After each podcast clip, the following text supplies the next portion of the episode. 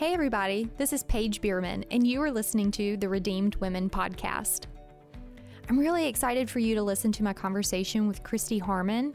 Um, Christy and her husband William have been faithful members of Redeemer for quite a while now, and they have served in several different capacities. Um, but what Christy and I talk about um, are her early experiences with grief and trauma. Um, she began her life um, being adopted and then for several years in a row experienced the loss of loved ones, whether it be grandparents or family friends or even a friend in high school. Um, what I love most about this conversation with Christy is how she she just really gave a great example of not shoving your emotions down, um, allowing yourself to feel emotions and to um, just take those to the Lord. Um, I think she describes really well what it means to experience sadness and to really walk through grief while also um, holding tight to the hope that we have in Jesus. Um, I think I would be remiss to say if you yourself are experiencing grief or trauma in any form, way, or fashion, we really hope that you would reach out, that you would reach out to a brother or sister um, in Christ or within your home group or within the church. Um, I hope that this podcast encourages you and that you um, just hear some words of comfort from Christy, but um, don't be a stranger. Reach out and know that you're not alone. Uh, so, without further ado, here's my conversation with Christy Harmon. Hello, everyone. Um, I'm really excited to have a conversation with Christy Harmon. Christy has been at Redeemer for quite some time and is another real life friend of mine. So I'm really excited, um, Christy, for you to just share a lot about your upbringing and what the Lord has done in your life. Um, and who knows, maybe we'll get on some tangents, and that'll be fun too. So, um, Christy, just go ahead, say hey, and tell us a little bit about you. Yes. Hey, everybody. I'm Christy Harmon, married to William Harmon, and we have been at Redeemer for seven years, married for nine years. And um, we've got a little girl, Charlie Ann, and she's two years old. And then we've got a little boy coming in January. So that's us. That's awesome. Um, so you've been at Redeemer seven years, um, which y'all are vital reasons as to why the Biermans are at Redeemer. Y'all invited us to come. Um, I didn't realize that. That's yeah, hilarious. Yeah. Um, so we moved here, and y'all told us about your church. You're like, welcome, Sweet. Redeemer, for yeah. inviting the Biermans to church.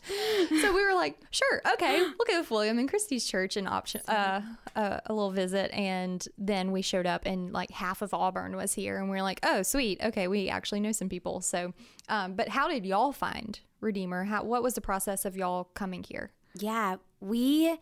Uh, somebody told us when we first moved to Birmingham, like find a church and just get plugged in quick. And so we were like, okay. And so we joined, we, we went to another church and then got in a small group right away and realized this is not the church for us. So we had to, like, within the first month of coming to Birmingham, like break up with the church basically. And so then we took a little bit of time going around to different churches and we um, landed at Redeemer. I think uh, Joel Brooks actually um, was just so transparent and uh, he confessed like a thought that he had had to the entire church the first week that we were there. It was like a prideful thought that he confessed to everybody, and we were like, we want to follow this man because he's mm. so um, humble and real and just loves God's word. So that's how we ended up at Redeemer.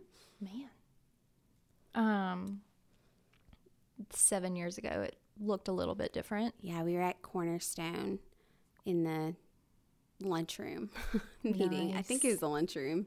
There's no telling. It was, yeah. There have been so many uh, iterations of Redeemer, and I love so much. I think it's so funny that we bought this building and we're here for you know, what, what, like four years or something. And now we're like, lol, we're going to meet in a parking deck. it's like, God's like, haha, you thought you were you thought you were going to be here, but I'm going to push you into a parking deck. Just deck. kidding. Um, yep. So I, it's funny to think that one day I might be talking to someone and I'll go like, "Well, how did you come here?" And they're like, "Well, our first service was in the parking deck." Yep. And I'll go, "Oh, yeah, okay. That that version of Redeemer got it."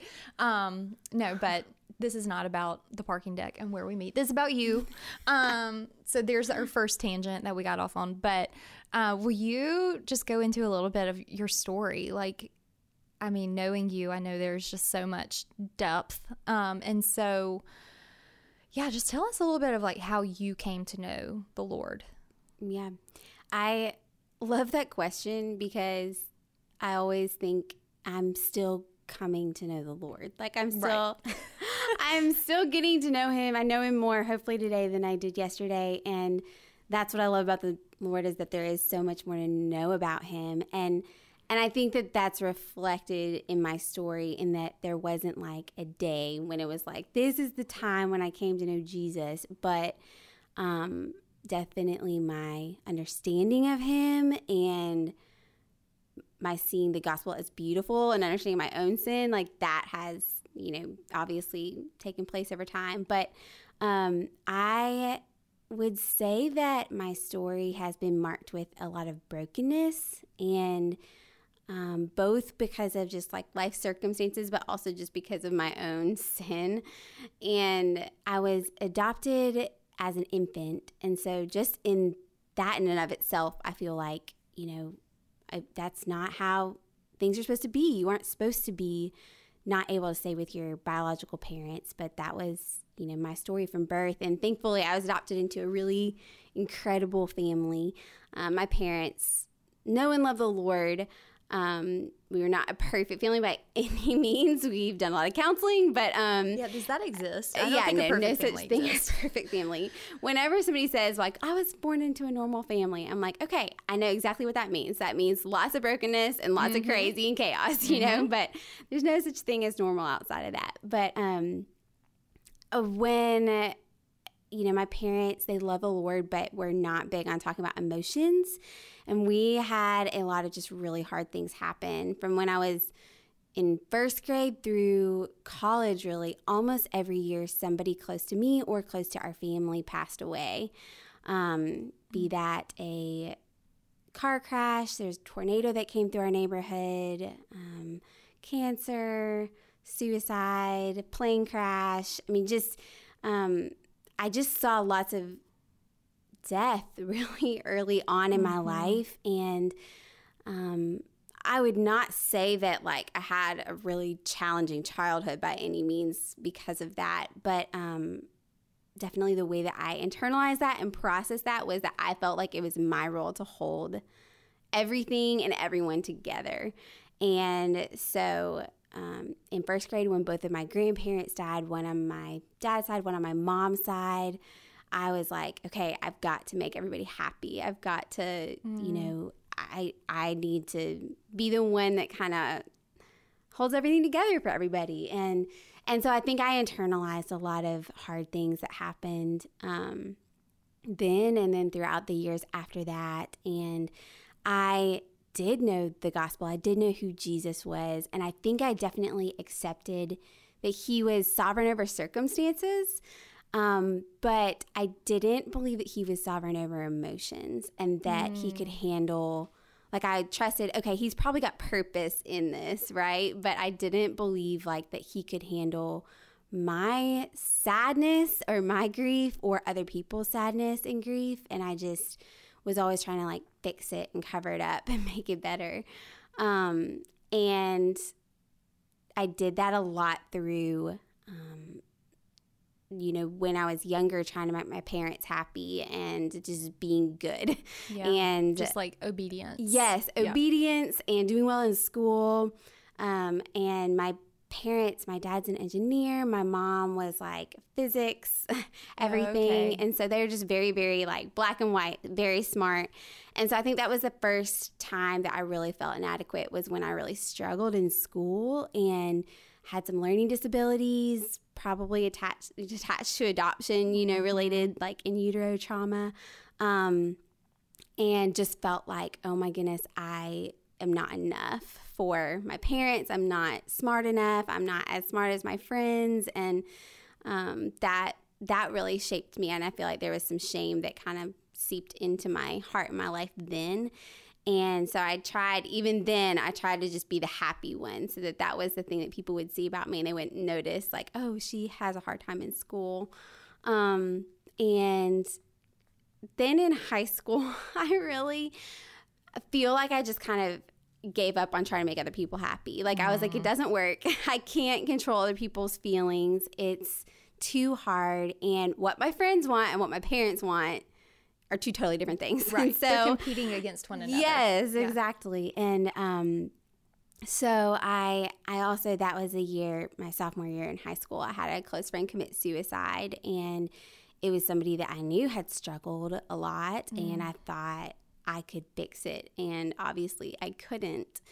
Um, and so that really wrecked me and kind of sent me into a tailspin of just running to whatever I could that I thought could, um, that I thought I could control and could make me happy, and um, especially re- relationships with guys um, that were not healthy, were not good for me, and um, I just really felt like there's no way that God could love me um, because I mean, I knew that He loved me because I'd grown up hearing the gospel, but I just had never really experienced that love because I had never really experienced myself falling like as a sinner in such a significant way. Then when I did like fall into just a lot of sin and darkness, it was like, oh gosh, there's no coming out of this because I believed that I had more control than I did. Um, and that's where William actually, my husband now, we actually met in middle school at summer camp, and um, Like, he, I can't. I just can't. I, Yeah. Like I had a met in middle unibrow school. page. Like, I also just want like, should any middle schooler hear this? I'm like, this probably this. It has to be like one in a million, right? That guess. you marry who you meet in middle school at summer camp. Probably. The Lord knew what He was doing. He knew what he was y'all up. doing. Okay, I'm sorry to interrupt. It's just Yeah, still middle schoolers, this is me. not the norm. this is definitely not the norm. Um, if but there is a middle schooler that is listening to this podcast, they deserve a medal that they've gotten this yeah, far. seriously, I'm like, man, good for you. You're so mature. Maybe it will work for you. I don't know. totally. yes. Well, I did meet William in middle school, and um, I totally had a crush on him. He had a crush on me, and we kind of like hit it off. But he, Paige, was like the good boy from Yeah. Christian school. He we didn't even live in the same state, so we just see each other in the summers. And so I was living this wild life in high school, and he was like walking with the Lord. Yeah. and um, it was my senior year in high school when he, I was just really at kind of a breaking point, and um, a lot came out about the life that I was living, and he found out about um, a guy I was dating that I hadn't told him about, and um, he was really devastated. But then I was gonna have to spend that summer with him, with him as my boss, and the way that he was so kind to me, even though um, I really messed up a lot and messed up any chance I had a relationship with him. Um, he just showed me this kindness I did not deserve. And I realized that he was one of the first guys I ever met that he didn't need me. Like he mm-hmm. had the Lord and he was confident in the Lord and he wasn't looking to me for his worth or his identity or anything else. And being like a people pleaser, I kind of gravitated towards people that needed me, you know, or like needed me to fix their problems or needed me to help them through grief or needed me for something. And he didn't need me. And that both terrified me, but also was really, really refreshing. Yeah. And I feel like that that was the summer, um, just seeing him being so kind to me um, was the summer that I really realized and experienced God's unconditional love and that I felt like, okay, I don't need to be perfect for everybody. Like, I don't need to be perfect for God either. And um, so th- I would say that was a summer that kind of transformed my walk with Him. And I just grew so hungry for God's word that summer and soaked it in, like, just wanted to read and understand the Bible. Freshman year at Auburn, got really plugged into a small group and, um, William and I started dating at that point and got married two years later. And that Never brings us it. to now. Yeah. Yeah. Man, okay. So that was a lot. Um, I think my first question is like going way on back. Um, where do you think you know, you said that you were like constantly like at the beginning it was kind of your parents trying to make them happy, um, knowing that they were sad and you felt sad, but you had to hold all of that together. Do you think that's just like your natural wiring, or did you get some kind of like messaging that made you think that you needed to do that? Like, where did that come from? I mean, I'm a two on the Enneagram, so I think it is part of my natural wiring, but also tough emotions were not talked about in our family. Like, Yeah. if everything was not good, then it wasn't discussed. And so, Okay. And I think my parents have this amazing ability to kind of segregate, you know, hard Yeah. things from good things. And hey, it's a fact of the matter that something happened and move on. So I think there was definitely that messaging of like, Yeah, like oh, only gonna unintentional. focus on the good. Like, yeah, I wasn't It's how they process things and keeping things Right. compartmentalized, where you were more like, I can't compartmentalize this. Like, I feel sad. So what now? Yeah. Well, they were also adults, so they had lived more life, and I feel like, you know, in so many ways, I can I have years now of seeing the Lord's faithfulness, mm-hmm. and so when hard things happen, it doesn't hit me as hard because I have this practice of, you know. seeing how God worked in situations in the past whereas when you're a little you don't have that you don't know him in that intimate way and so I think I think it was a combination of my personality and the messaging that I was getting at home, and mm-hmm. then also just not knowing the Lord for a long time. Yeah. Um, so you're a parent now, and I'm assuming that you and William have probably walked through some hard things as well. Yeah. Um, and Charlie Ann's still little, but I'm sure she's picking up on different things, and you can talk to her and that kind of stuff. But how has kind of what you experienced? ch- Have, have like what are you trying to do like how do you model that for her of Yeah. emotions and truth and i don't know i it's i don't know even what i'm asking but just kind of like there's so much good in emotions while also like we all know someone who's like completely run by their emotions Right. But then again we don't want to be robots like how like how do you walk through that kind of stuff now because i'm sure having a toddler she has plenty of emotions Big emotions Yes. all the time. Yes. I mean, I have big emotions. So, you know, I'm still trying to figure this out. yeah. But, um, so, what kind of things do you do now? Like, what do you model? How do you talk about it? I think you know this year's actually been well a hard year for literally everyone. Everybody. But Yeah. it started off in January for us with a miscarriage, and then I had in February a client that overdosed, and mm. then we went into quarantine.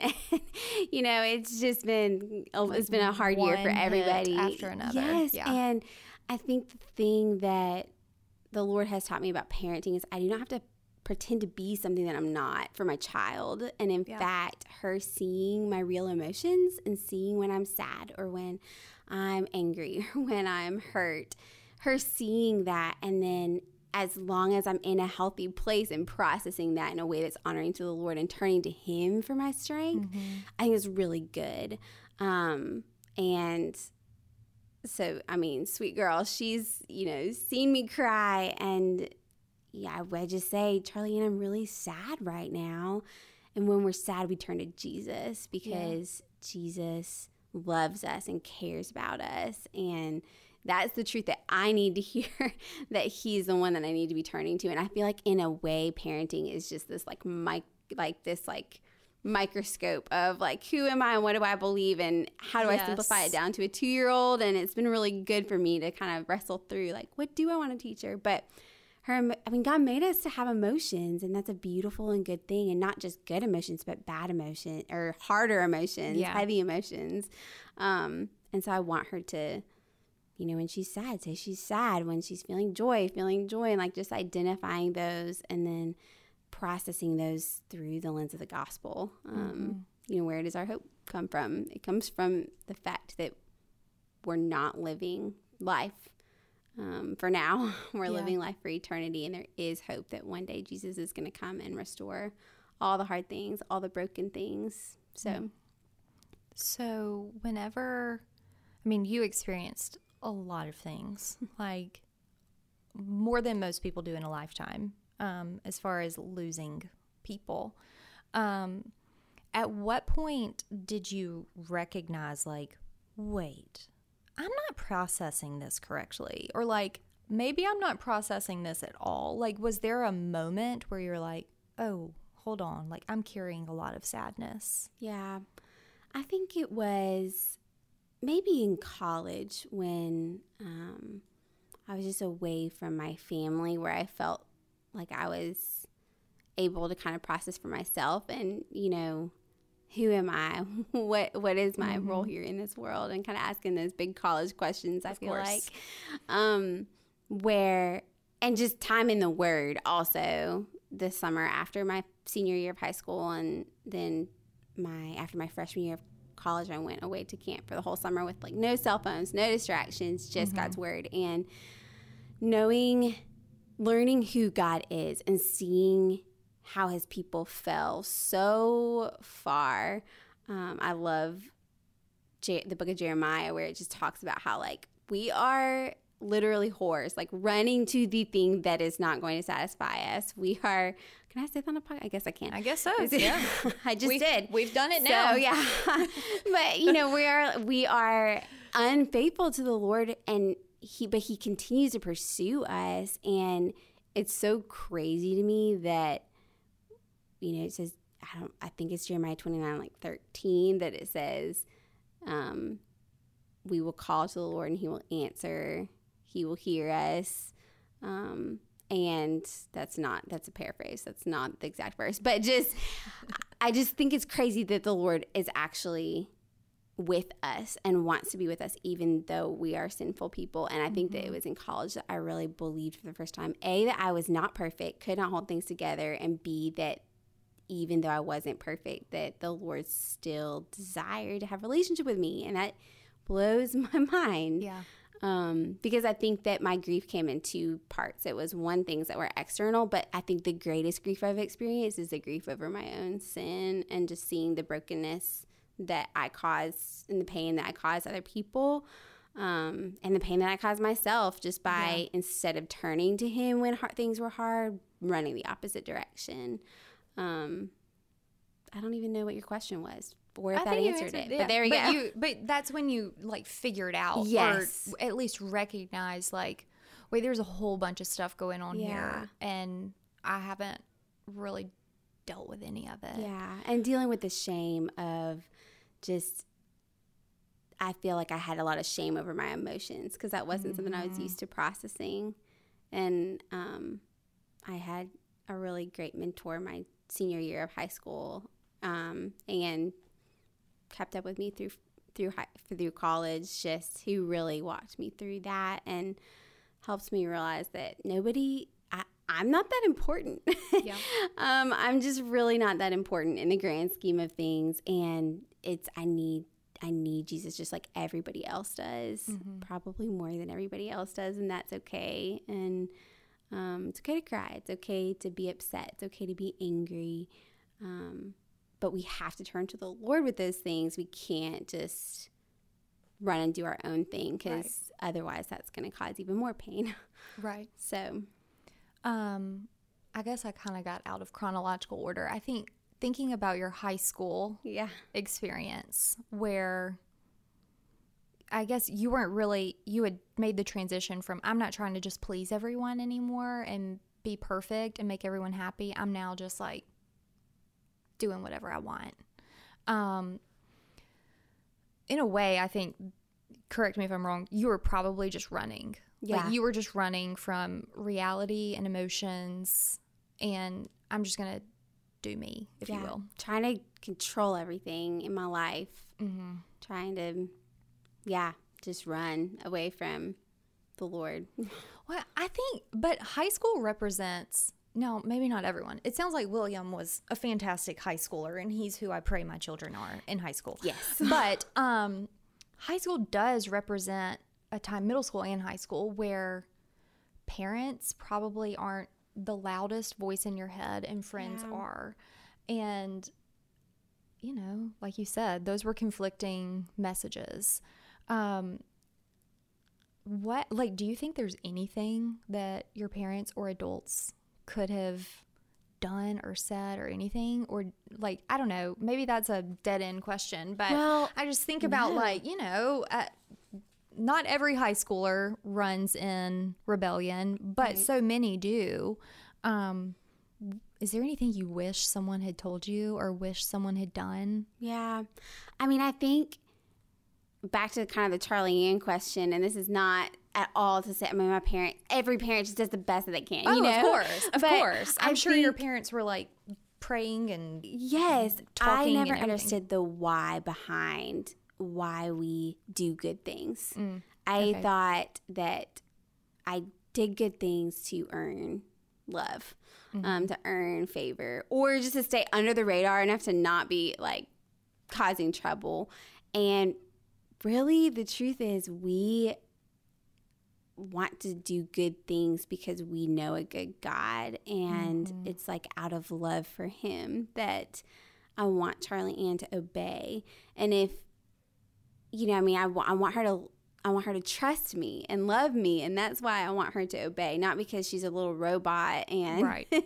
um, you know, or somebody told me the example one time of like, what if your husband like comes home, does all the dishes, cleans the whole house, and then is like, okay, I did my husbandly duties. I'm gonna leave. Like, Yeah. check. You know, and it's like, Right. no, like that's not how you build a relationship. Like, you want to do it out of the relationship, and I think that that's what was missing for me growing up is that I didn't understand God's love for me.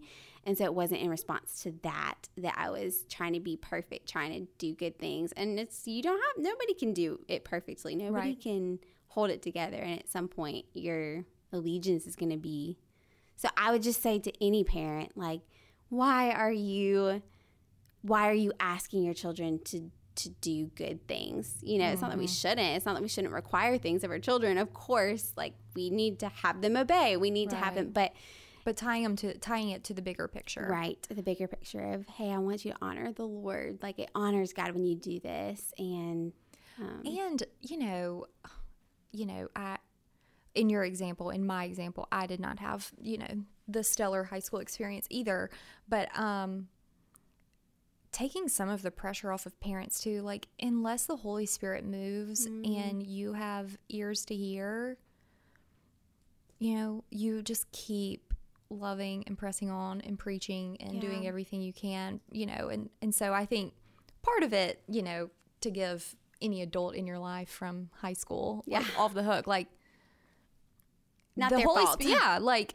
no one comes to the Lord like on their own. Right. Um, no one comes to the Lord because of like a, spe- a specific word said, you know, like God moves and draws you closer Yeah. to Himself. Um, but yeah, but there is still a responsibility, obviously. Well, and it's the broken things and the hard things that have caused me to know the Lord in the way that I do now. Mm-hmm. So it's like, yes, I don't want my child to go through hard things that I went through, but if it's what leads them to a good God, like, okay, like, may it be Mm-hmm. so. May she go through even harder things if that's what it needs to take to get her to Jesus, because ultimately that's all that I want for her is to know him. yeah. Um, there's that quote by Spurgeon that I love that's I've learned to kiss the wave that's thrown me against the rock of ages.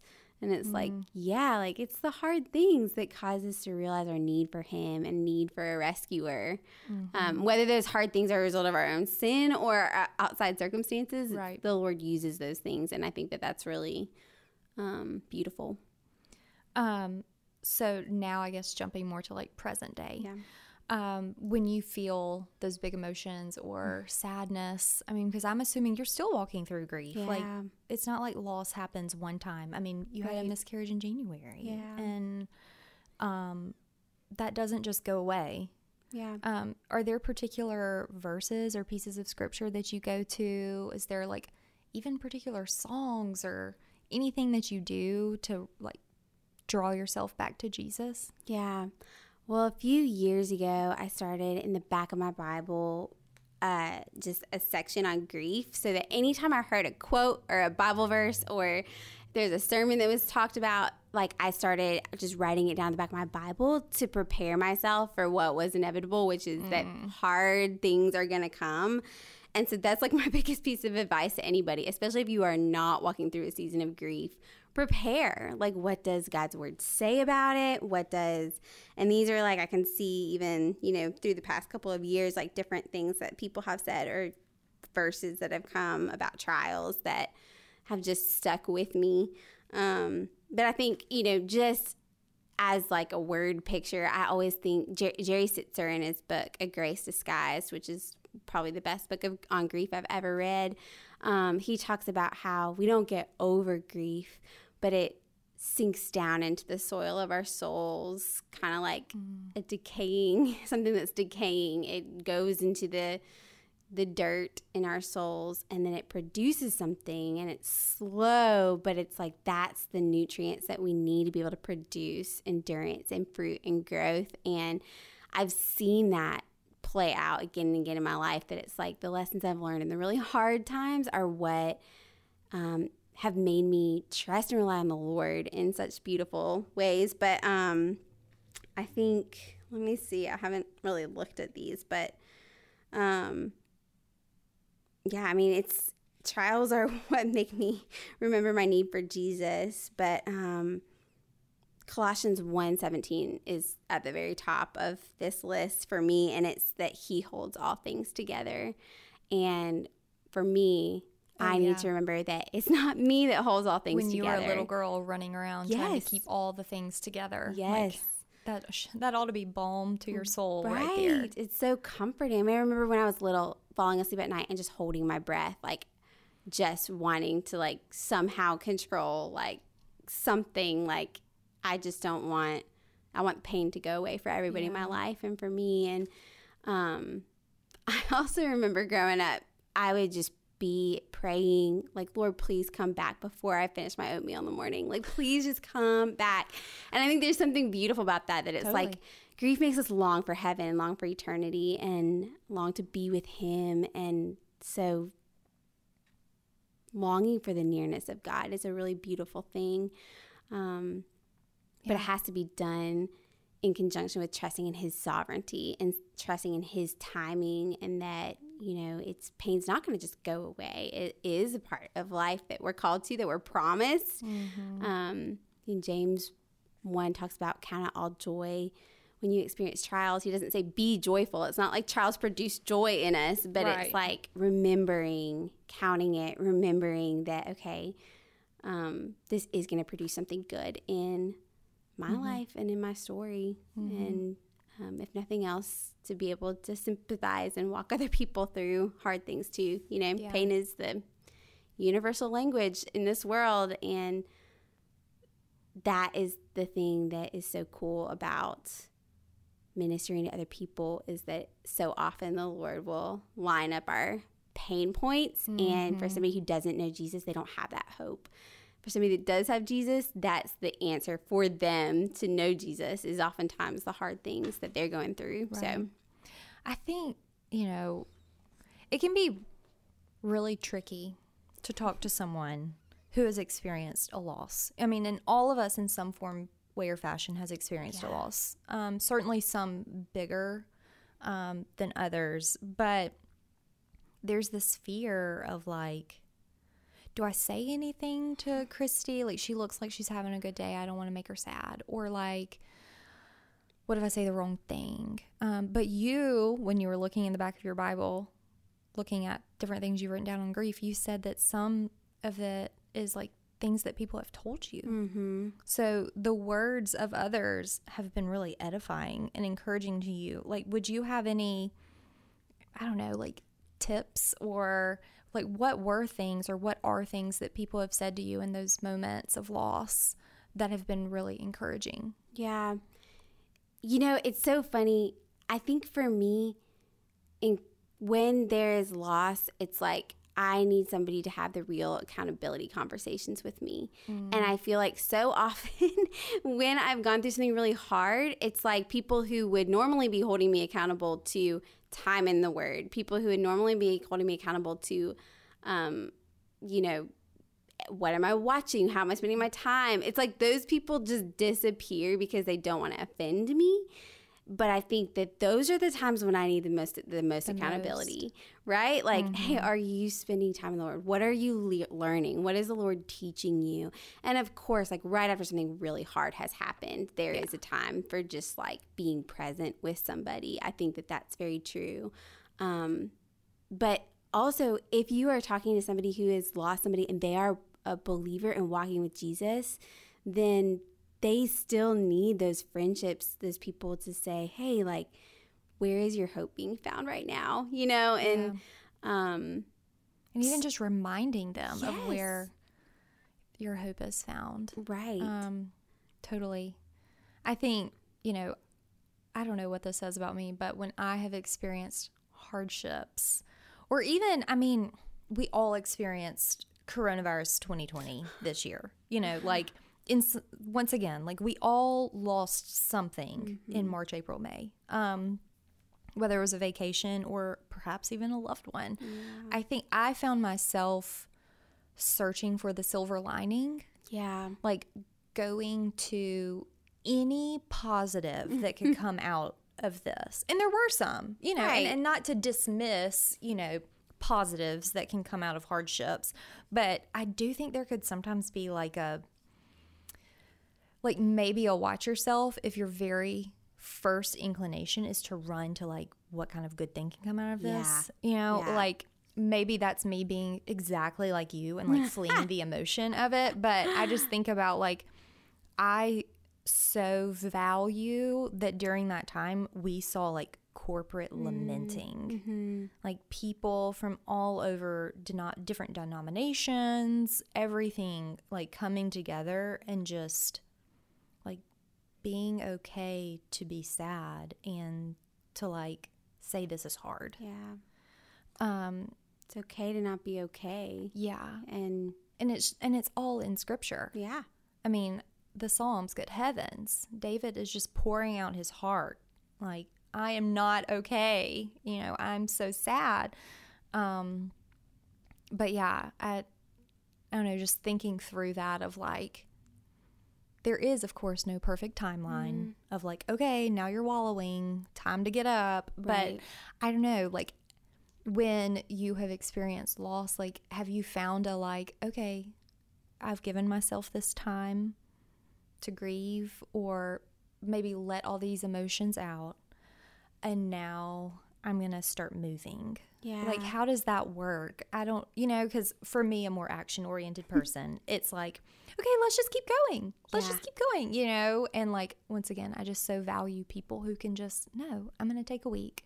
I'm going to take a month or whatever and I'm just going to be sad and it's okay to be sad. I don't know, like do you have anything to say to that? Like, because once again, I think in the family I grew up in, and I love my family, it, we're kind of similar in the Yes. emotions of like, I remember, you know, and once again, I have, I love my mom for this. She's a Spitfire, but I remember like playing softball and starting to like cry on the mound. I was mm. pitching and I was so frustrated and I started to cry. And she came out there and so much wisdom was like, you know, control what you can control. You cannot control the umpire. You cannot control the defense. you just do the best you can. But then she goes, We do not cry. Mm-hmm. She was like, You can cry if you are injured. You can cry if you win a state championship. You can cry if you lose a state championship. But other than that, we're not crying. And once again, I love my mom. I think that's hilarious. And there's so much good in that. Yes. But there's also this like underbelly of like, no, don't you cry. Yeah. And I don't know, like, what would you say to that? Like, because there is a wallowing. Mm. Well, there's, I mean, even as a little kid, you're experiencing the brokenness of the world. That this is not how it's supposed to be. It's not fair. It's Yeah. not, it hurts. Call the strike. Yes, like Strike her out. and I think that that's, I mean, that reminder of this is not how it's supposed to be, and just sitting in that. I mean, the grief of the cross is just so heavy, you know, and um, the fact that the cross had to happen. I think the more that we are able to identify with really hard things, the more we realize, oh my goodness, Jesus took the weight of all of that on Yes. himself. And so if we just brush over our emotions and we're like, I'm fine, I'm fine, I'm fine, I'm fine, we're it's almost like we're stealing the weight of Yeah, like cheapening it. cheapening the cheapening the gospel, cheapening, you know, what Christ did on the cross and um so I mean that's what like you said the Psalms it's all full of lament and this is heavy, this is hard. And I don't know what the line is between like what is wallowing and what is self-pity and what is proper lament, but I do know that again, we've got to turn to the Lord who created us and he knows us so intimately and he knows my heart and he knows exactly what I would experience, how I'd experience it, and how I'd feel when I mm-hmm. experienced it. And so trusting him with those emotions and taking them to him and saying, Lord, like help me. This is really hard. When now that you've said, I think self pity is a great word. Like Yeah. the moments when I can look back on my life and go, "Oh yeah, I was totally wallowing." Mm-hmm. It's that it was a con- like being so consumed with myself. Yeah. It was a constant look inward where like. I yeah, I'm just feeling immense self pity. Right. Like I'm not taking these emotions to the Lord. I'm just like taking them within myself and probably my husband and making him miserable with me, right? Like I think there that could be the answer right there is like are you turning more to yourself or are you turning more to God? Yeah. Um cuz I think as long as you're turning to God then yeah, feel feel the feels. Feel those feels. Feel I don't like feeling the feels, but I feel but it is good and it's healthy and it's how Yes. we um, process and we were created that way. So Yeah. Um, so I guess kind of on that note, what encouragement would you give to someone who's walking through a season of grief right now? Yeah. Just, I'm so thankful that we have a God that came down into our suffering. He didn't just make us to be able to be emotional people, but He actually sent His Son to walk with us through the greatest suffering that any ex- human has ever experienced. And, um, you know, loneliness, isolation, like all those things that we feel even bigger when we're going through something really hard, especially in 2020. Jesus felt that the utmost on the cross when his father turned his back on him. And he was completely and entirely alone. And he did that so that we would never have to fully be alone. And I just think God wants to be with us. And that is incredibly comforting to me in my heart when I'm going through something really hard is that we have a God who not only knows, but he understands um, in a really intimate and personal way. And so hold on to that truth. Surround yourself with people who are going to be gentle with your heart and, and checking on how, you know, what's heavy that day, but who are also going to be able to remind you of truth that maybe you can't remember for yourself when you're in the middle of that like really dark season. Um, so I don't know if I have like any brilliant words of wisdom other than just remember the gospel and I think you said it really it. is enough. You are not alone. yeah. You know, Yeah. like Jesus is very much so acquainted with our suffering. Yeah. Um, but then you also said surrounding yourself, like you are also not alone, like here on this earth. Like there are people within this own church who have probably experienced whatever it is you are experiencing. Yep. How has that played out with you? Like, how has community, um, whether it's home group, friends, family, whatever, how has that played out in your own life? Is there any way that you're like, oh my gosh, if it hadn't been for this community?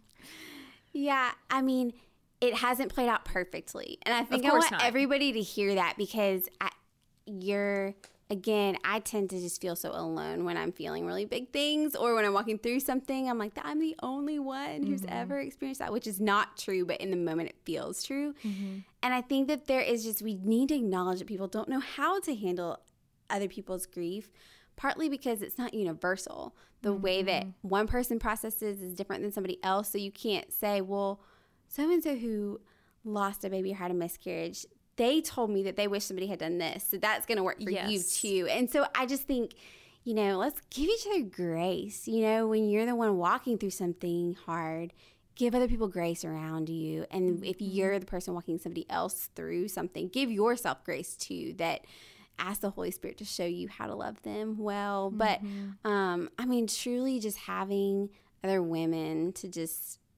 walk through hard things with has been really really important in our home groups. I mean we've just we've had really really awesome home groups who prayed for us and loved us and called us and brought us meals and just done so many things um, that were encouraging.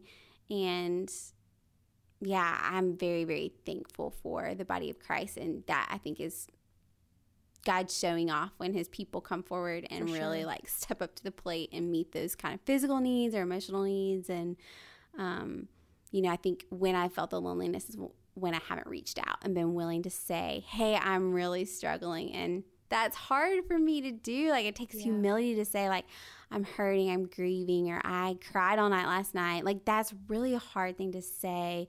But when I've done that, it's been so rewarding because people people are willing to listen and people want to be there. Yes. Um, I think that's, you know, so I talked to Catherine Stein. yeah, And um, love that girl. she's a gem.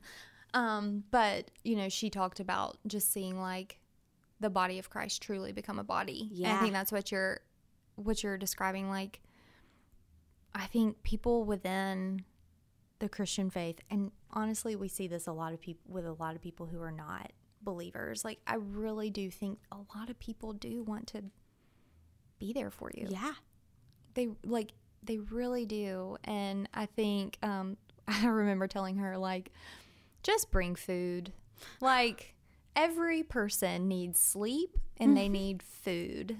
So if you are able to help provide one of those things for a person chances are it's a great help you know? Like yes, I mean, you know, I, I just think it's so funny. I'm like, you don't have to do anything extraordinary. Like, you don't have to have the perfect words or like a perfectly curated speech. Like, just drop off a meal. Like, it's always helpful. yes. I don't know. Maybe it's just me because I'm obsessed with food, but like, I'm like, no, I like, I will always receive food. I mentioned to a friend a couple months ago. I was like, I'm working late every night. I'm so exhausted, and she showed up the next day at my work with Chick Fil A. That's what's up. And I was like, yep, that's exactly what my heart. I just that made me feel so loved. I guess the way to my heart is through Chick Fil A, but um, but it was it was like she listened to me. She heard Yes. what I was saying. She heard kind of the underlying like I'm feeling overwhelmed. But also whenever somebody's saying I'm feeling like overwhelmed or I'm you know, X, Y, or Z, oftentimes there's like an underlying, like, I'm lonely in this. Mm-hmm. And so just like being present, stepping up, and her just coming and seeing her face at my office, I was like, this is good for my soul. That's awesome. but It's a good friend. sweet friend. Um, so I've so enjoyed this. Certainly, it was heavy. yeah. It was heavy, but I think it's just so good. And once mm-hmm. again, like I said, I mean, we have all experienced some form of loss in our life, and mm-hmm. honestly, in 2020, vacation, life. Um, I think we've all just uh, the plans, all the plans have changed this year, and so I think just ex- you laying out so clearly, like not to run from emotion and tying that with how yeah jesus is familiar. Um, it's just really encouraging and really like i can take a deep breath. Like i'm not it's not just me. Um, so thank you so much for real Absolutely. So fun talking with you. i'm so glad um, and i feel like now girls are gonna be lined up at your door they're gonna go like Come they're on. like christy let's chat I love that. Nothing would make me happier. Um, all right. Well, anything else? Any final words you need to leave us with? Oh man, just so thankful for you and for Redeemer and for the gospel being the same yesterday, today, and tomorrow, no matter what our circumstances hold. Because who knows with 2020? It's not over yet. So It's not over yet, but that'll preach. big holiday energy Big holiday energy. needed for We're the going- rest of the season. Thank you, Uh, thanks. Thanks, Christy. You're the best.